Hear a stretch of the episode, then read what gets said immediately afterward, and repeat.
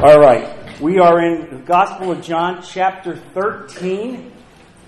We're going to do uh, three verses today as Jesus now is rapidly moving towards the cross.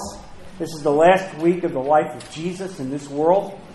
Um, and uh, John is uh, laying out in great detail, great detail, what is going on behind closed doors. This is now Jesus speaking privately to his disciples. Uh, and there's so much for us to look at. Beginning, John 13, beginning with verse 18. Uh, and Jesus had just said to, to the disciples that you don't need to have a whole bath. You've all been washed, but you need to have your feet washed because even though you're clean, spiritually clean, saved, yet your feet get dirty. And we, we spoke about the import of those verses. And now Jesus continues. And he says in verse 18, I am not referring to all of you. I know those I have chosen, but this is to fulfill the scripture. He who shares my bread has lifted up his heel against me. I am telling you now before it happens, so that when it does happen, you will believe that I am he. I tell you the truth. Whoever accepts anyone I send accepts me, and whoever accepts me accepts the one who sent me. Amen.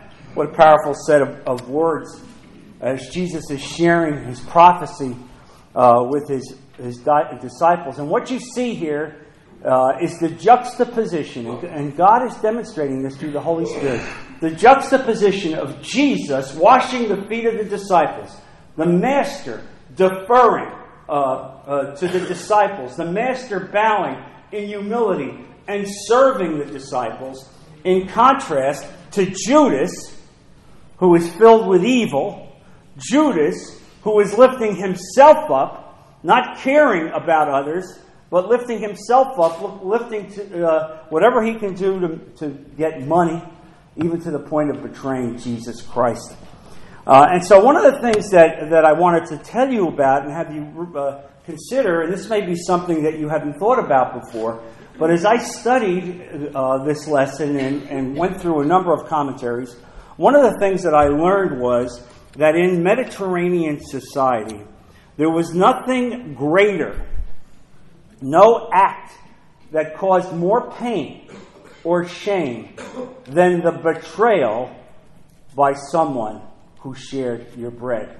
If you had someone who was in your home, someone who would share your meals with you, someone who would share your most intimate experience, and then that person betrayed you in a Mediterranean society, that was the absolute worst act of evil that could be committed against you.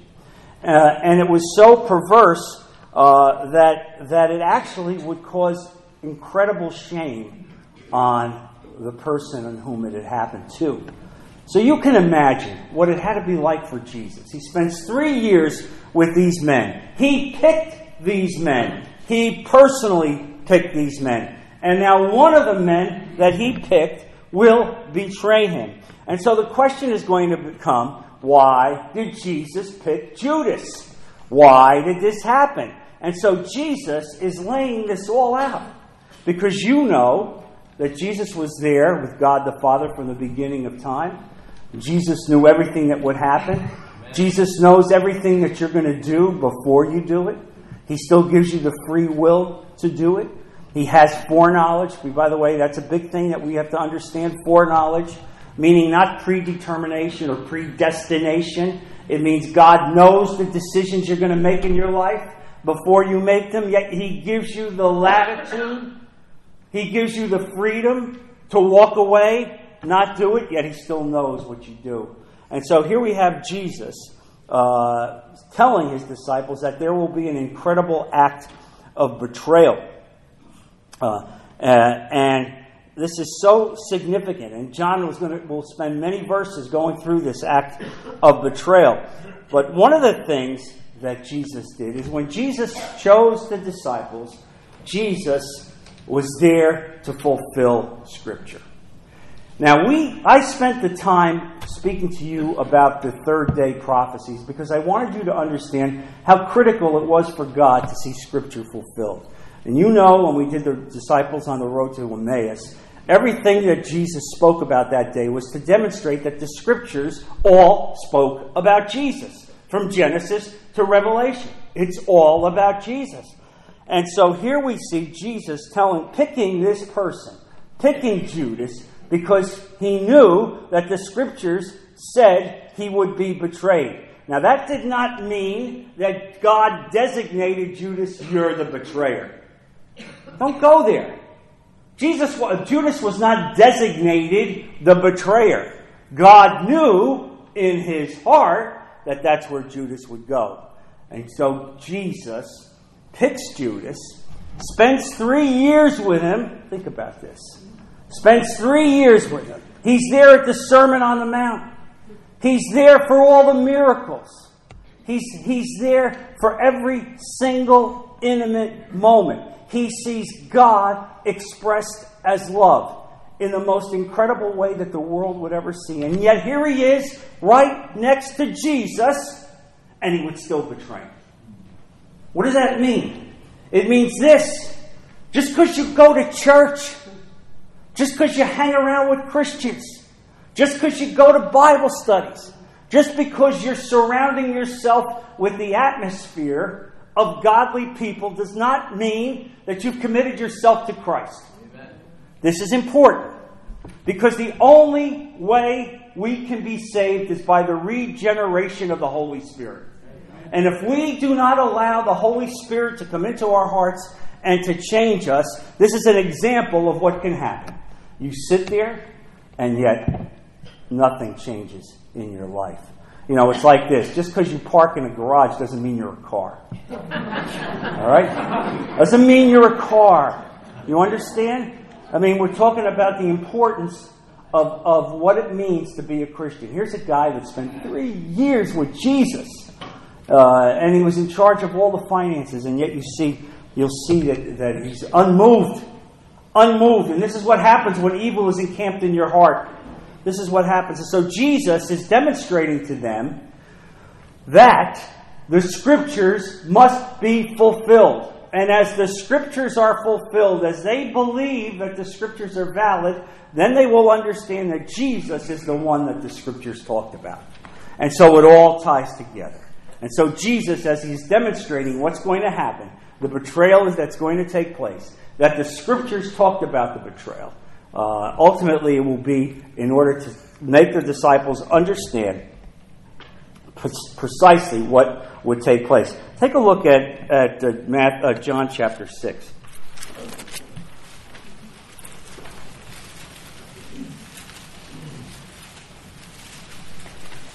Verse uh, 68. Simon Peter answered him, Lord, to whom shall we go? You have the words of eternal life. We believe and know that you are the Holy One of God. Verse 70. Then Jesus replied, Have I not chosen you, the twelve? Yet one of you is a devil. And John writes in an aside, he meant Judas, the son of Simon Iscariot, who, though one of the twelve, was later to betray him. And I want you to understand, and I'm going to cite some other verses, as I cite verses from the Old Testament that will prophesy about what's going to take place. Uh, and I'm also going to cite verses in Acts. And Acts is written maybe six, seven years after Jesus uh, expired on the cross. And Acts will talk about Judas and what it meant. And then, and then as we read the Gospel of John, which is written about 50 years after Jesus uh, died on the cross, you're going to see how the Holy Spirit has put all these words together. And it's seamless it's absolutely seamless as you see this and read it and understand how God is, is all over this. Um, now, Jesus will refer, uh, as he talks about the Son, Son of Man will be betrayed, and he refers really to Scripture. Look at Psalm 41.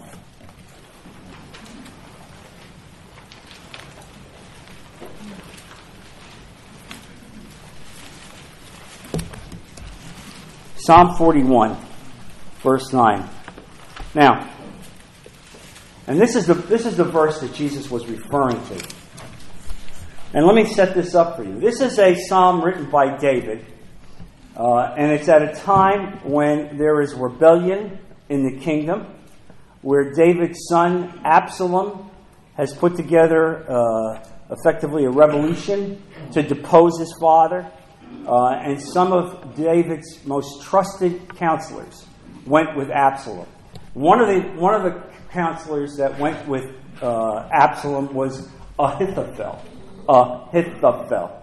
And Ahithophel was one of the most gifted, brilliant advisors. Whatever advice he gave always seemed to be so accurate and true. And so David prayed to God that Ahithophel's advice would become stupid, that it would become nonsensical. Uh, and God answered the prayer not the way David had in mind, because David wanted Ahithophel to basically become uh, ignorant, and instead, God touched Absalom so that Absalom would not take the advice of Ahithophel. How do you like that? He refused to accept it, even as uh, Ahithophel is giving him very cogent advice. And so now you have in Psalm 41, verse 9, this very close verse that Jesus is referring to. Verse 9 Even my close friend, whom I trusted, he who shared my bread, has lifted up his heel against me. You heard that expression. That's what Jesus said. Lifted up his heel against me. And so what it means is that the most intimate relationship that you could have, as David had with Ahithophel, Jesus is now referring to what Judas has done to him. And so Jesus is telling the, the 11, look, I am going to be betrayed. It's in Scripture. It has been foretold. It has been prophesied by David. It will take place. I don't want you to think that this is catching me by surprise. It is not catching me by surprise. In fact, it is my very real expectation of the fulfillment of Scriptures. The Bible must be fulfilled. Amen. Now, you're one of these 11 guys, and you understand the situation that they're in. Their world is collapsing. All right? Everything is coming down against them. They realize Jesus is about to be arrested and most likely uh, executed. They're afraid for themselves. All right? So there's fear, there's trepidation. Oh, I mean, put yourself in their shoes. These are just regular men. Uh, and so you can imagine all the things going through their mind. And so Jesus is saying, Look, I'm going to be betrayed. One of you is going to betray me. But that's not going to be a surprise. It's been foretold in Scripture. Right here in David, uh, 900 years before, it's going to be very clearly given. And so you see this of Jesus as he tries to bring calm and knowledge and understanding to the disciples, knowing that that will be the beginning of the church. Now, in the Reformation period, and this is important, in the Reformation period, it was common to speak of the ministry of Jesus as prophet, priest, and king. You can underline that in the outline. Uh, prophet, priest, and king, and that's in point four. Uh, the word prophet referred to Christ's role in speaking for God and dealing with revelation. Well, here it is. Here's exactly where you see that, where God is prophesying about what will happen and fulfilling the scripture. The word priest refers to Christ's role in giving himself as the perfect substitutionary sacrifice for sin and interceding with the Father. And the king is because Jesus will rule both in heaven and in this world. He will sit next to God the Father and will be king of the kingdom. And so you see these roles. And so Jesus is making a classic prophecy in these verses. Now, there are three parts. There are three parts to the prophecy itself the explanation as to why it is given, and an encouragement. So, we're going to take them apart individually so we can study it. In the earlier verses, Jesus said to Peter that you are clean, but not every one of you. He then goes on to cite Scripture. And then he says, He who shares my bread has lifted up his heel against me. And there it is. That's the prophecy part of, of the verse, indicating that the scriptures had already spoken about a betrayer. And so that's the first part that David had written about. Um, and so Christ, and by the way, in that uh, fact setting, and you ought to know this, Ahithophel, after Absalom refused to take his advice, went out and hanged himself. How do you like that? He hanged himself. And as you know, that's exactly what's going to happen with Judas. Uh, he hanged himself. You see how, the, how God sees? I mean, it's amazing when you study Scripture and you speak to a world that's lost and, and they, they have no knowledge of the Bible or they call it a bunch of fables. Really? A bunch of fables? Are you kidding me? It's a roadmap to bring you to heaven. God has told you everything that you need. He's proven himself over and over and over again. And you need to understand this in your own life. That when you come here and we study Scripture, this isn't about entertaining. I'm not just here to entertain you. I'm trying to show you that God has ordained for you what the rest of your life is about. He's promised you things. He will deliver them. God has prophesied to you. He will make it come true. And so you see all this. It's so, it's so important that you understand this. Um, and so, it, I mean, it, to me, this just resonates so deeply. In the second of these three verses, Jesus gives the reason for his prophecy. It is, as he says, quote, that when it does happen, you may believe that I am he. Verse 19. There it is. It's going to happen. I'm giving it to you so that when it does happen, you will remember it and know that I am the Christ, that I am the Messiah, that the scriptures have written about me. There it is. There's, there's no accident. This is not a serendipitous occurrence. This takes place because God wrote it in the heavens from the foundation of the world, and Jesus is living it out. Just, just think about the sacrifice of Christ. I mean, really, you know, I mean, we don't talk enough about this. I mean, we concentrate about it on Easter, but I want to say this to you.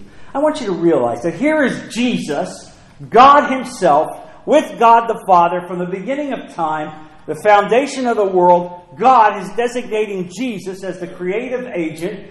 Jesus will create this entire world. He will create it. Everything that you see, Jesus created it. And yet, I'm sure that at the moment the creation was done, God probably says to Jesus, You know that this, this, this creation of man will fall.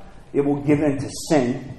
It will fall to sin. We need a Savior. They cannot come and be with us unless they have a Savior. They cannot do it by animals. There cannot be.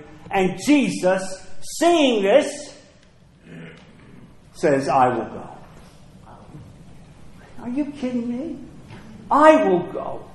I will go. I will go. I will be there. I will spend my life with these people. It's as if I've said it before. It's as if you look at a pile of ants and you go, Oh, I love those ants. They're such good ants. I wish that they could spend quality time with me. I will become an ant. I'll become an ant. Even though I know when I become an ant, they will brutalize me. They will persecute me. They will beat me. They will repudiate me in everything I do. Yet I will do this because I know that the only way the ants can come to this shore is if we send a sacrifice, and I will go. And there he is, spending 33 years of his life, spending three years, and through it all, picking someone who he knows has evil in his heart and yet Jesus will still pick him and speak with him in love. That's the thing. Jesus doesn't repudiate him. Jesus does everything in his power to accept him, to draw him in, to demonstrate what love is about. And you see what happens when evil resides in your heart? Do you understand why hatred can't be is not consistent with Christian love? You can't sit there and be a Christian if you have hatred, if you have revenge, if you have anger. You need to ask God to take these things away from you because it's like a cancer that resides in your heart. And this is what happens. And so we don't know why Judas was like this other than evil encamped in his heart. Satan came at, into his heart. And so Jesus is demonstrating to the disciples that he's telling them this so that when it happens, they will know who he is. And so the primary reason for prophecy in the Old Testament is to demonstrate who Jesus is. Let me say that again. The primary reason for prophecy in the Old Testament is to demonstrate who Jesus is. That's what prophecy is about in the Old Testament. Uh, sometimes we think it's to satisfy our curiosity. Sometimes we think it's about to indicate what the future will be. Uh, but the bottom line is, the bottom line is that the purpose of prophecy in Scripture is to lay out who Jesus is. I want you to turn to Isaiah 48.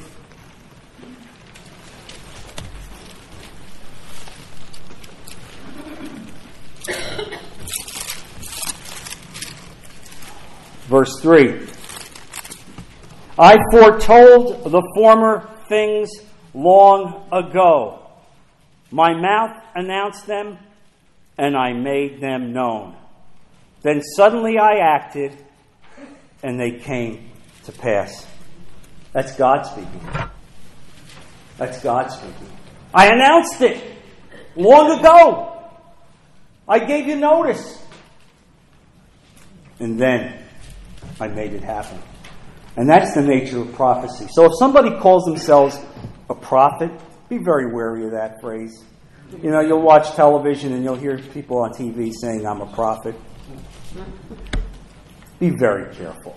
Okay? Be very careful. All right? We're, we're, so, we're so quick to throw these titles around. You see that when somebody was a prophet, the words that they said came directly from God, and those words came true. All right? It's not like, well, I'm, I'm good like 10% of the time. No, they were good 100% of the time. 100% of the time. And so you understand the importance of this. And so the clearest reason why pro- Jesus gives this prophecy concerning Judas is that the disciples might find their faith strengthened. That is the reason why God gives you the prophecy. Why we go back and we show you the prophecies in the scripture. It's to strengthen your faith. It's to let you know that God is telling you, I am God. I have written this story. Jesus is my son. Jesus is serving out this story. Jesus knows exactly what will happen. There are no surprises to God. And you want to think about that at this election. God's not going to be surprised by the election. All right? You understand that? When you wake up the next morning and it goes against what you want, don't think that God said, Oh, somehow during the night I lost control. oh, no. No. No. Please, don't go there. I mean, you're seeing that He is in control, even to the point where one of the twelve is picked, even though one of the twelve will be a betrayer. Because everything comes together for God. It's so important. And, and Jesus is telling us that the scriptures are eternal. And this is important. Turn to Matthew 24.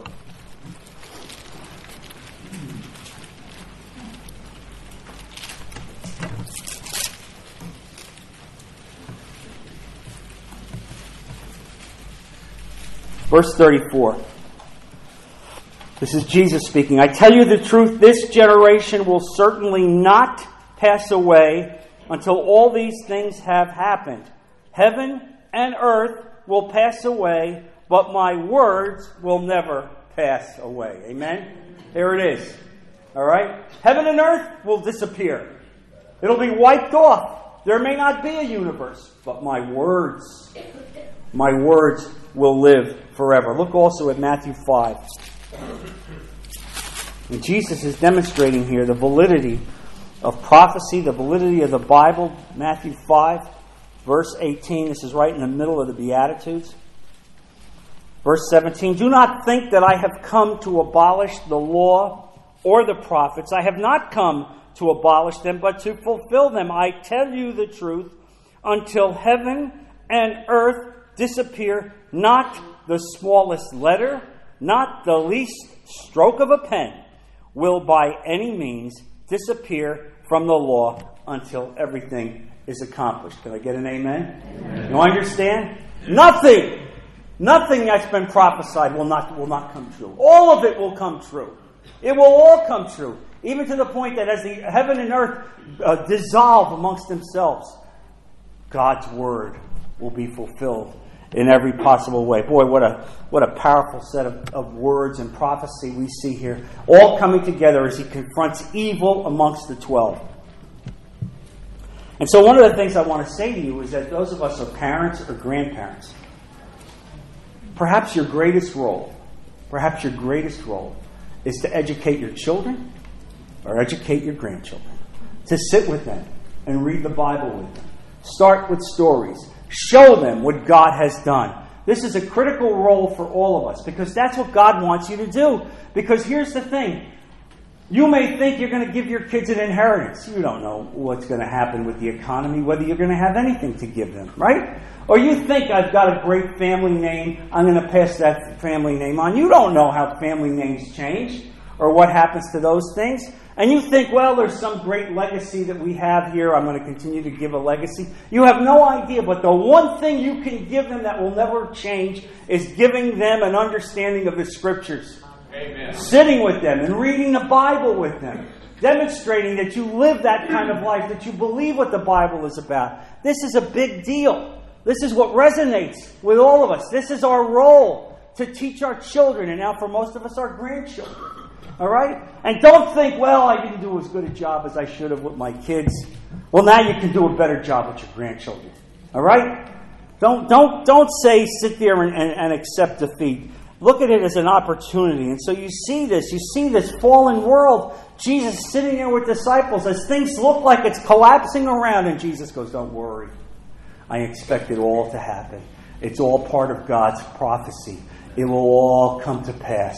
Do not be disturbed. Do not be despairing. This will be God's will. God will be in charge in every possible way. Now, Jesus could have cited another prophecy, which he did not. Turn to Zechariah chapter 11. One of the last books in the Old Testament. Zechariah chapter 11. Verse 12. I told them, if you think it best, give me my pay. But if not, keep it. So they paid me 30 pieces of silver. And the Lord said to me, Throw it to the potter, the handsome price at which they priced me. So I took the thirty pieces of silver and threw them into the house of the Lord to the potter. Then I broke my second staff called union, breaking the brotherhood between Judah and Israel. This is a prophecy of what will happen when Jesus is betrayed. This has been written 500 years before Jesus will betray, before Judas will betray Jesus. Jesus. I want you to understand what's going on here. Now, in this prophecy, you see that the betrayer gives 30 pieces of silver uh, for, for the betrayal, for the act of betrayal. And then what happens when, they, when the 30 pieces of silver are received? It is thrown into the temple and goes to the potter's house. Fast forward. When Jesus will be betrayed by Judas, he will sell he will sell Jesus for 30 pieces of silver. He will meet with the high priest and the elders, and they will have come to that price. After uh, Judas receives the money, Judas, uh, filled with guilt, filled with recrimination, doesn't want the money and wants to give it back. And they say, no, that's blood money.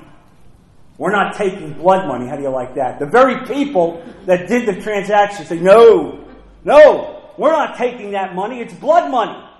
So what does Judas do? Judas throws the 30 pieces of silver back into the outer section of the temple. And so what does the high priest do when they get that money? We can't put that money back into the treasury because it's blood money.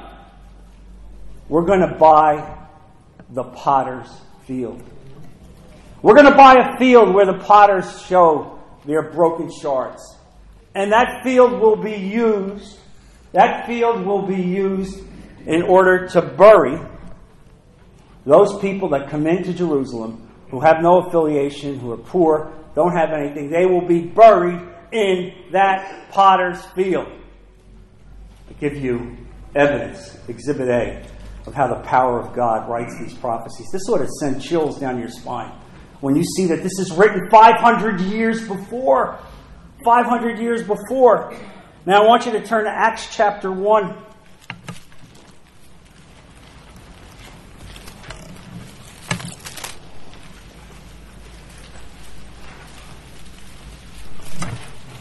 And so this is this is right after Jesus ascends. This is Peter speaking now. The disciples are about to uh, add to the eleven, replace Judas with Matthias, and Peter is now speaking right after Jesus ascends to heaven. Um, and look, follow in verse fifteen. In those days, Peter stood up among the believers. The Holy Spirit has not yet descended. It's not the day of Pentecost yet a group numbering about 120, so that's what the early church is, and said, Brothers, the scripture had to be fulfilled, which the Holy Spirit spoke long ago through the mouth of David concerning Judas, who served as a guide for those who arrested Jesus. Now, there it is. There's the proof. Peter got the message. Peter understood the prophecy of Jesus. Peter understood that the prophecy Jesus referred to was written by David. And so here's Peter now, after the crucifixion, after the ascension, and so this is approximately six weeks later. And, and, Peter is now speaking to the 120 and referring to that prophecy, which again supports uh, my position to you about what it says. Uh, he was one, verse 17, he was one of our number and shared in this ministry.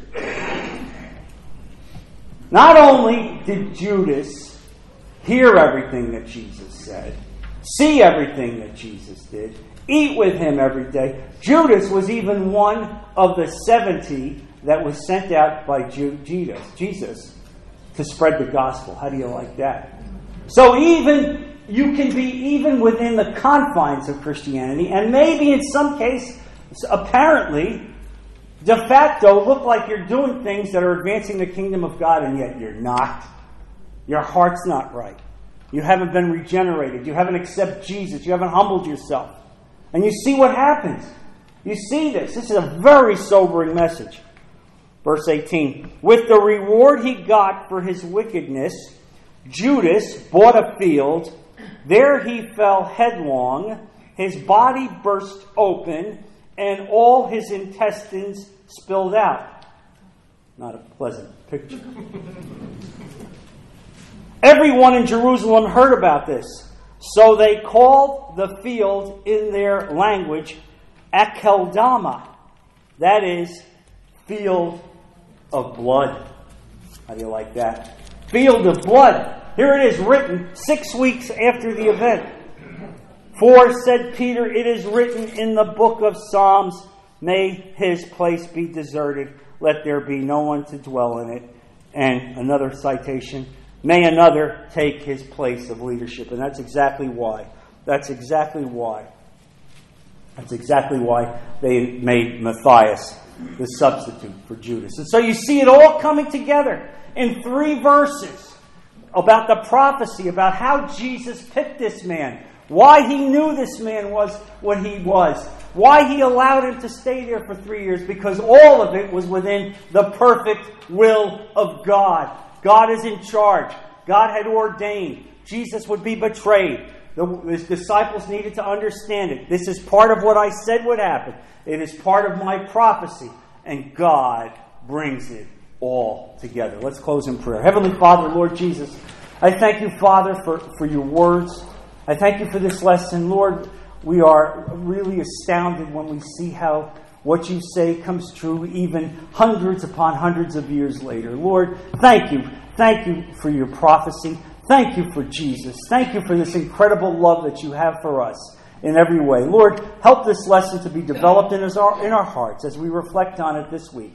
And bless our people. Bless the, Savior, the service to follow. We put all of this in Jesus' precious name. Amen. Amen. God bless you all.